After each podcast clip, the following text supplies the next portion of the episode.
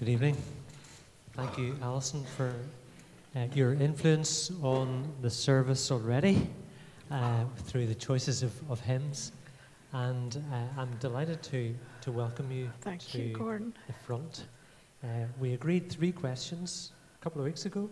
Yes. Uh, this afternoon they grew to about 30, Oh, but we'll, goodness. we'll see how we get on. uh, don't fear, we're not going to be here all night. Uh, Alison is somebody I've known about rather than in person for a long time. Uh, her husband of 42 years, Douglas, was a Presbyterian minister who I knew when I was working with UCCF and then through his work with Open Doors, both of them. Alison's a mother of six, a grandmother of Six. Six.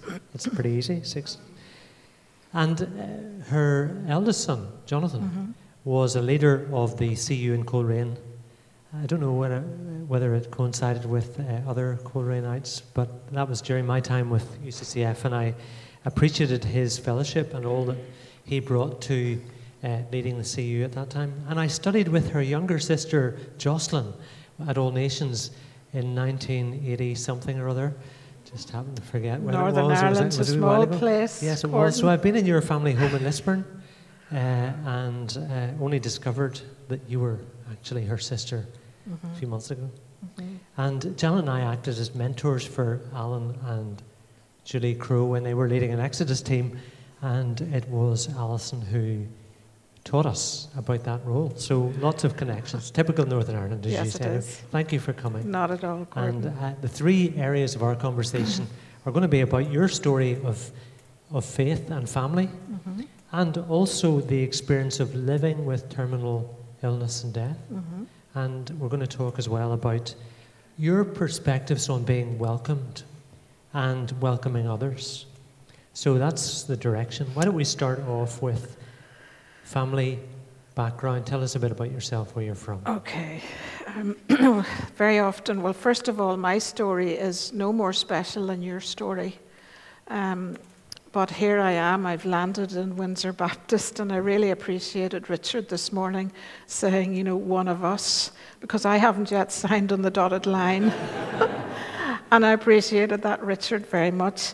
Um, when somebody asks me where I've come from, that's a very difficult um, question for me because I've just moved for the 19th time. So uh, they have not, I'm not a compulsive mover. They have all been part of my journey of life. So I don't feel I've got any roots anywhere. Although I did spend my childhood in Cavan in Southern Ireland. Um, so I started off there and I met my husband Douglas in um, Edinburgh, where we were both training. And we came back, and um, Douglas was then working in the Newtownards Road in the height of the Troubles. Um, then he, we moved to First Killyleagh, County Down, for three and a half years. Then we had five years in the States, very interesting part of our story. And then we came back to Ballyhenry Presbyterian Church, and Douglas then took a sideways move to work with um, Open Doors and our persecuted brothers and sisters, and what a wonderful privilege that was, and how much we learned from them. They teach us so much. And yes, we have six children, and we got the mix right. We've got three boys and three girls and they're all scattered now, and um, six grandchildren. Thank you. And, and I'm sure in that journey of 19 moves, uh, we're going to hear about how the Lord has been at work. But tell us how you first came to trust Jesus.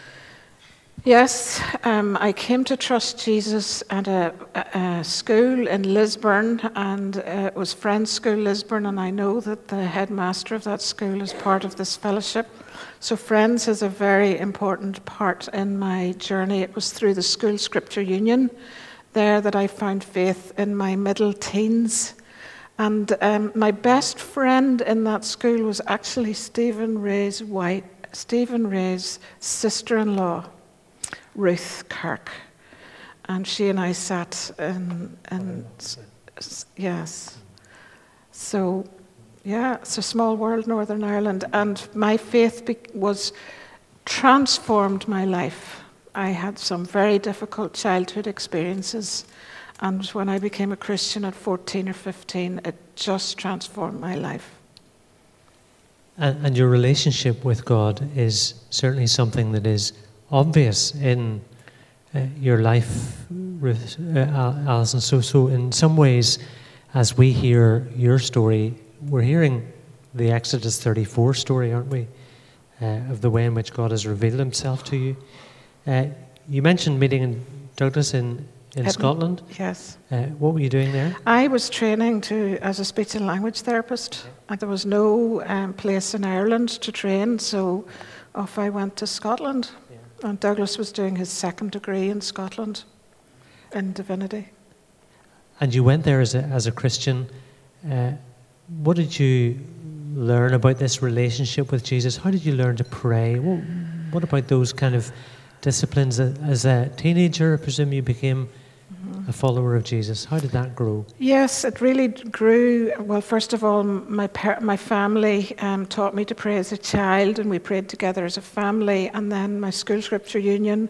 In those days, we um, before we came to started class, scripture union was praying together before school started. It was amazing. We prayed together at lunchtime, and then. Um, Yes, and then I got involved with OM. So if you've got an OM experience, boy, do you know how to pray. Because we did those all nights of prayers. Gordon, you'd be familiar with those. And then um, as I moved, when I came back from OM uh, as a later teen, um, we started a group of women of us praying together. And 50 years later, that group is still praying together. Um, we meet once a month, and that has been the most valuable group that I have belonged to in my whole experience of life. Um, the commitment to pray with that group of women. That's wonderful. Certainly, I know that OM discipline of every Thursday night we had a, a night of prayer. Yeah. I, I do appreciate the balance of, of one OM leader, Nigel Lee, used to say, You're better in your bed thinking about the prayer meeting than in your prayer meeting thinking about bed. but it is difficult, isn't it? Prayer is not easy. I mean, we, we Yeah. uh, do you have to work at it. What would you say to somebody who says, I just find it difficult? It's, it's hard. I think it's a discipline, but I think as uh, you know, my experience as a mother of six children and being a pastor's wife. I mean, we had four children under five at one stage, and I learned to pray through the night because that was the time I was most awake. And um, so I think you have to go with the rhythms of life. Certainly, this last season that I've just come through in, in helping Douglas home to heaven, I found it very difficult to pray, and I've certainly felt the experience of others praying for me. It was more the concentration to pray that I didn't have, but I didn't, I didn't let that bother my relationship with Jesus. I knew He loved me. Yeah. Well, that's that's very helpful. Uh, but speech and language therapist, mother of six, uh, involved in ministry with your husband. How did you navigate all of that? Uh, you talk about rhythms of life. That was obviously a very intense time. Were your expectations I had, fulfilled? I had no expectations of what that would be like. Um, now, I was the oldest girl of eight in a family, so when it came to having my family, I was very used to, you know, I half reared my youngest, younger brothers and sisters, so becoming a mum was not the big challenge that I think it is for um, parents today. Um, becoming a pastor's wife, Douglas um, always said that I was his wife first and the mother of his children. He had no expectations of me to be involved in, in uh, church life, although I was very involved, and that changed as the children got older. I remember when we came back from America, we had five children then. And I felt very much I must be at home with these children and resettle them. So I didn't do the typical minister's wife thing. I was at home with those children, and I've never regretted that. Um, so I think it's just knowing what is right for you. Douglas also used to say to me, you know, I wish they'd make a film of our lives. You know, we're really very normal, just like them out there. And um, yes. Well, uh, what would you say as you reflect on all of those experiences about trusting God with your life, with your children, your yeah. future, your experiences? We just were so secure in our identity in Jesus and in our calling and what He called us to do. Um, there were, we had some very difficult experiences working through the troubles, um, burying policemen, uh, painful. I remember also Gordon coming back from the States after five years. Um, coming through two very difficult church situations, and we came back with 300 pounds in my socks. That was all we had. I wouldn't let the bank transfer it because they were going to charge us 50 pounds to do that. Five children, no home, and no job. And you know, that weighed heavy on Douglas's heart, but God was so faithful in 12 weeks' time, we were in Ballyhenry Presbyterian Church, and that's unheard of for the Presbyterian Church to go through that rhythm. But he was so faithful. And so we'd, we'd proved that. That's just one experience. You lived with Douglas for over 40 years, and a quarter of that time, roughly, he mm. was battling one form of cancer or another? Yes, Douglas lived with cancer for 11 years. Um, uh, he was 57 when he got the diagnosis, and we weren't together when we got the diagnosis. He was on an Open Doors trip down south, and I was up in Portstewart living at that time. And um, do you know what came to my mind immediately when he told me the diagnosis? Immediately came to my mind, Gordon, this may take us by surprise but doesn't take God by surprise, doesn't take our Heavenly Father by surprise. And I ask you the question, and I ask myself the question do we really believe that there's nothing on the agenda of our lives that God doesn't know about or hasn't, His grace isn't sufficient for that journey? So you were part away from Douglas at that moment when he received a diagnosis, mm-hmm. and that's your response. How did he respond? Um, when we came together, I think on this journey of um, edging gently home to heaven, I call it, um, that was a lovely phrase that God gave me towards the end of his life. Um, because we made the choice um, to live our lives through the lens of eternity. We did not see this as a fear journey. Douglas never saw this journey as a battle. And I, need to read to you the words. We actually spoke together about this journey and what it was like for us. And the last time we spoke together was six weeks before he died at the New Horizon conference and these were his words. I don't understand why I have cancer, but I believe very deeply that my cancer is part of the purpose of God for my life. It is the path He has called me to follow, and it is a path that I gladly walk on. He knows what He's doing, He is wise, He is good, He is merciful, He's gracious, He's intentional, He makes no mistakes, and He is sovereign. So that was, you know, our foundation on this journey. And he often used this quote too when we spoke together. Um, and it's a quote for, that Kay Warren has used after her son took his life. Joy is the settled assurance that God is in control of all the details of our lives and the quiet confidence that everything is going to be all right and the, de- the determined choice to praise Him in all things. And that's how we lived our lives, and we spoke about that together, and um, that's what it was like. And that obviously was a learning process of being orientated towards something else, towards yeah. God's purposes, yeah. towards heaven. It was the promises of God's word that sustained us. And you know, some of the, the phrases that um, are David uses, I just love. Recently, he said to us, Do you trust God and, with your circumstances? Um, and, and faith is all about trusting God and the promises that He has given. And so we trusted God in the promises that He has given. Mm-hmm. Jesus said, You know, I go to prepare a place for you. Mm-hmm. And um, then our focus was on heaven. And Douglas was edging gently home to heaven. And I know you're going to ask me the question about healing. Well, go ahead. Yes. Um, we believed with all our hearts that, Douglas, that God could heal Douglas at any moment and at any time.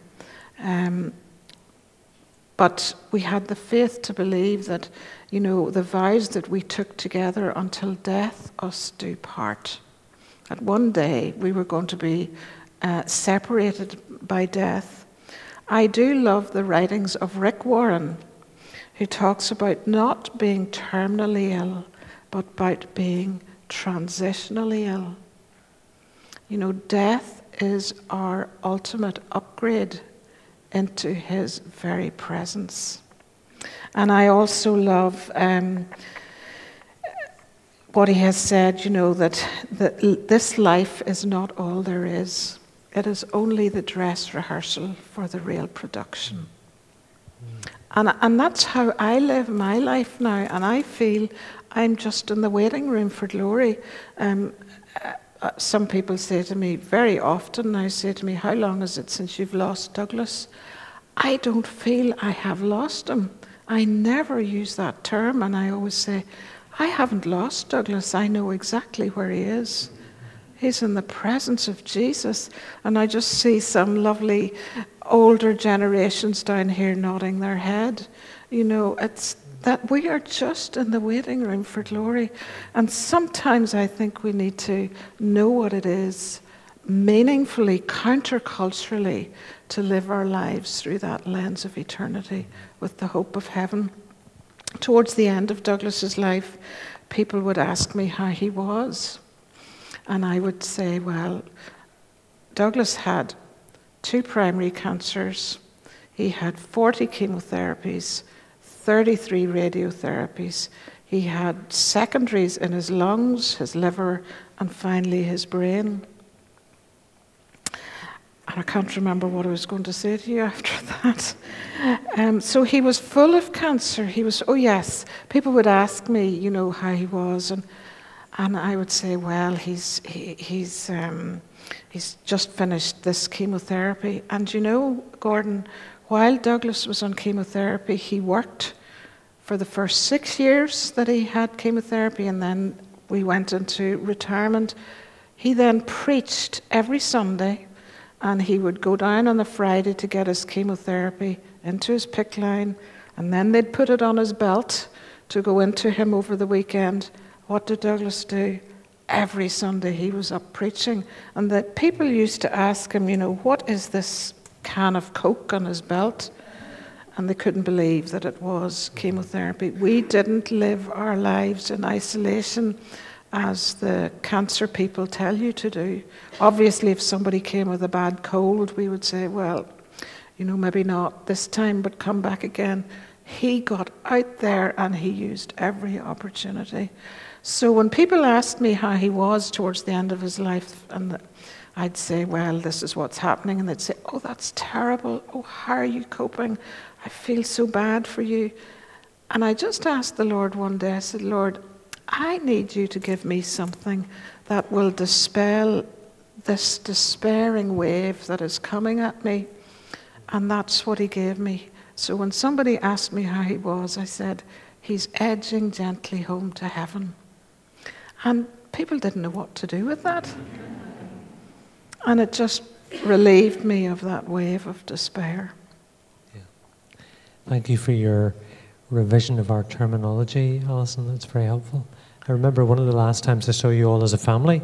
I can't quite place that. We haven't talked about this, but it was a trip up the Mournes. Right. And, and we were up the Mournes and met Douglas and Right. a number of you anyway, and it, it seemed like it wasn't wasn't that long ago. So he was certainly somebody who lived life to the full. Oh, he totally lived life to the full. I need to tell you that um, he almost had like an Enoch experience uh, when God took him home. He was walking with me on the beach on Tuesday, and he was home in heaven on Sunday. I mean, it was truly glorious experience, and um, I have written in this little booklet for anybody who wants to take a copy of caring well, of what that was like for me. And there are others who have written in it as well the boundaries um, that you need to have if you're a carer. Great, thank you. Yes, and, and you, they're available here. They're available tonight. I've plenty Okay. of copies with me, so you're very welcome to take that. And I also love when we're talking about heaven, just to read this scripture from Colossians um, that Paul encouraged the believers in, in, in Colossians. And it's very suitable after taking communion together. Since you became alive again, so to speak, when Christ rose from the dead, now set your sights on the rich treasures and joys of heaven, where he sits beside God in the place of honor and power. Let heaven fill your thoughts. Don't spend your time worrying about things down here. You should have as little desire for this world as a dead person does. Your real life is in heaven with Christ and God. And my question is for all of us tonight is are we homesick for heaven?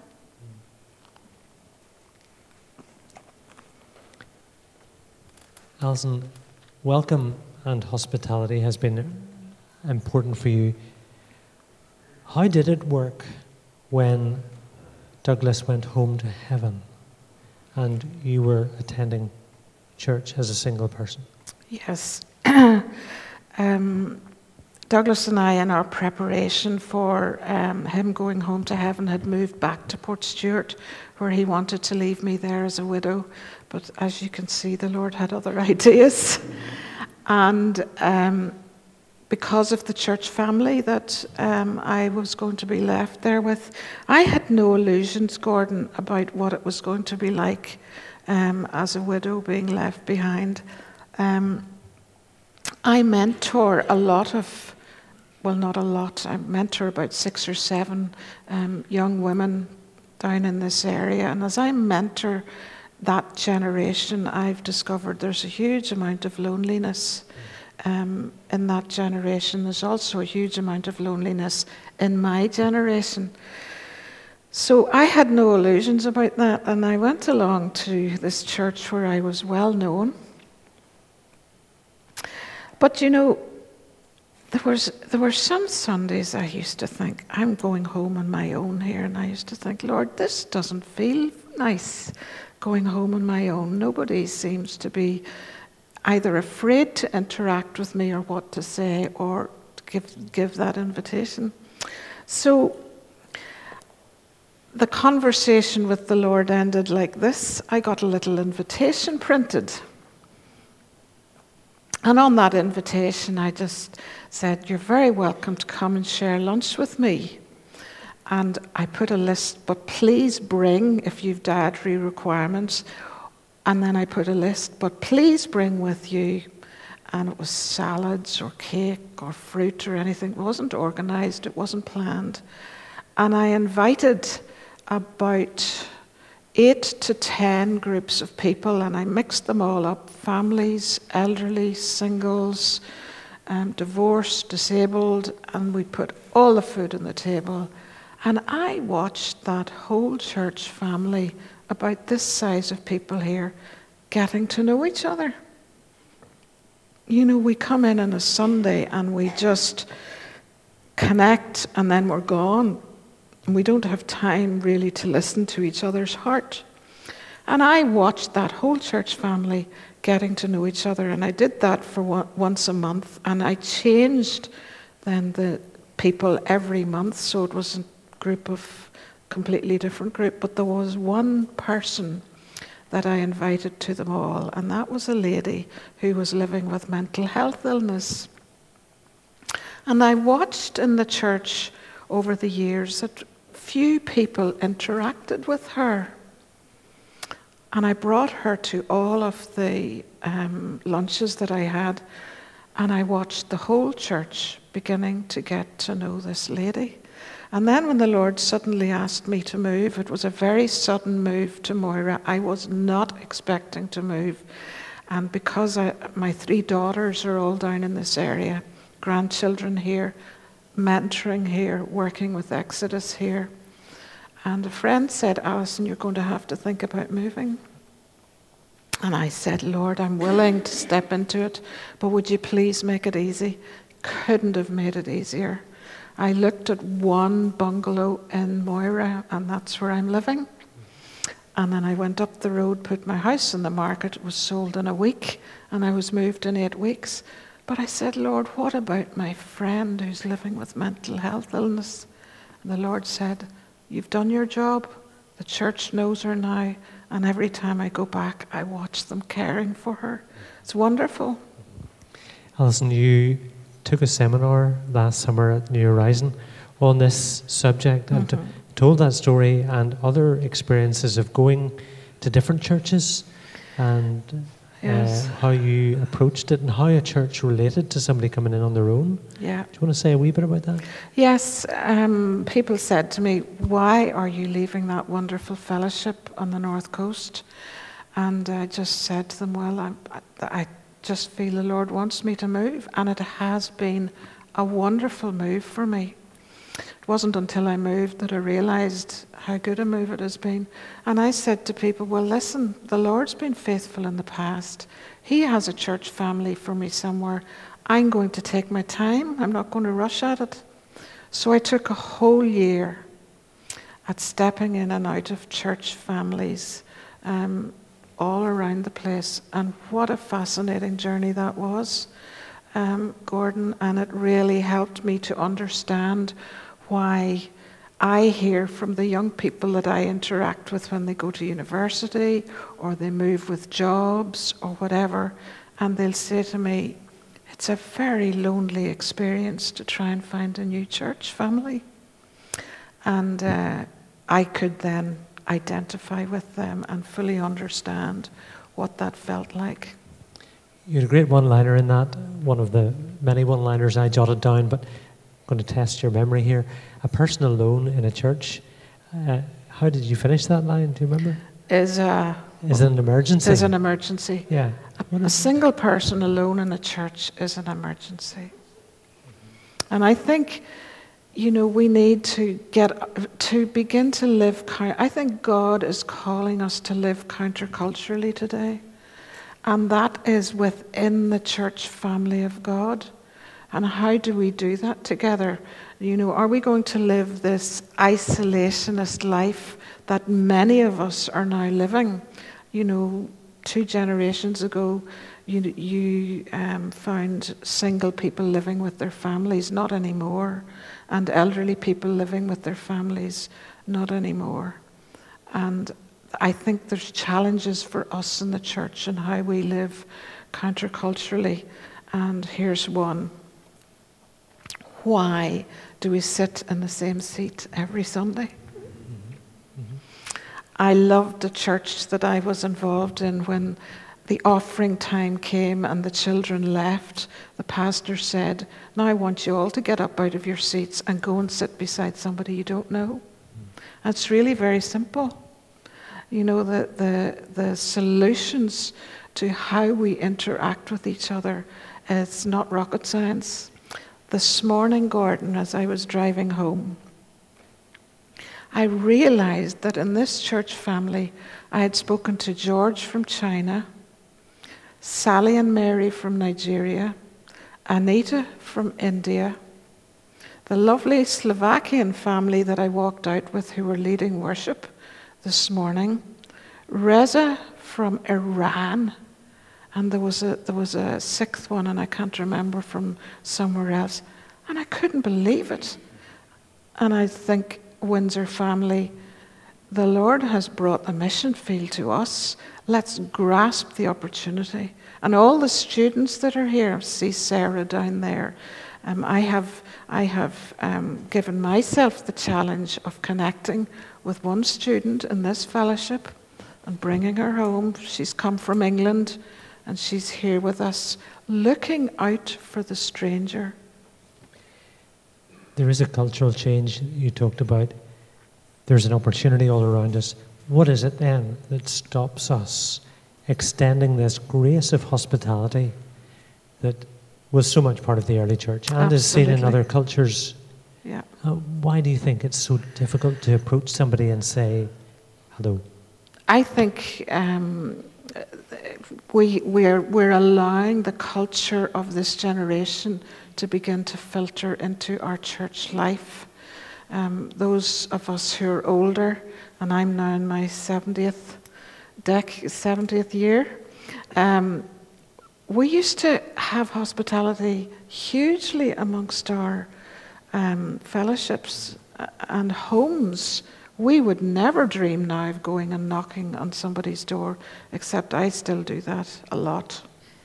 That's one of the things I did when I felt lonely after Doug died. I just got up and got out and went and started visiting, knocked people's doors. So I think it's a cultural thing. We need to be risk takers with each other and not to be afraid of doing that. I love um, John 13. It talks about um, this is Jesus saying, I'm giving you a new commandment love each other just as much as I love you. Your strong love for each other will prove to the world that you are my disciples. And so, how do we do that together? And the, the foundation for Christian hospitality is the act of God's hospitality towards us and what we've just celebrated here um, this evening. God's willingness to send his son and Jesus' willingness to come and die for us. And that was costly and sacrificial. And our love for each other needs to be that costly and sacrificial. Don't gravitate towards the, the, the holy huddle, as I call it, those that you know. Go and find somebody every Sunday that you don't know. And I think that will transform your story and it'll transform our fellowship and you'll get to know um, other people. Alison, you've moved 19 times in uh, within those. will not 70 be years. indiscreet and ask exactly. You said 70-ish, but anyway, we're we're moving for the first time in 85 years, 90 years. But it's a big move for us. We're moving to our new home on the Lisburn Road. What would you say to us as we think about opening the doors to lots more of the people who just live up and down the Lisburn Road? Well, I just think it's the most amazing opportunity that we have um, to, and that scripture talks about if we have love for each other, let's get it right inside the church first before we attempt to um, reach out, um, because that in itself will be a witness to the whole community. And there's lots of ways that we can do that in today's digital world, in how we care for each other. I think we'll just say to be continued, Alison, Yes. because this is a conversation that I think we should come back to.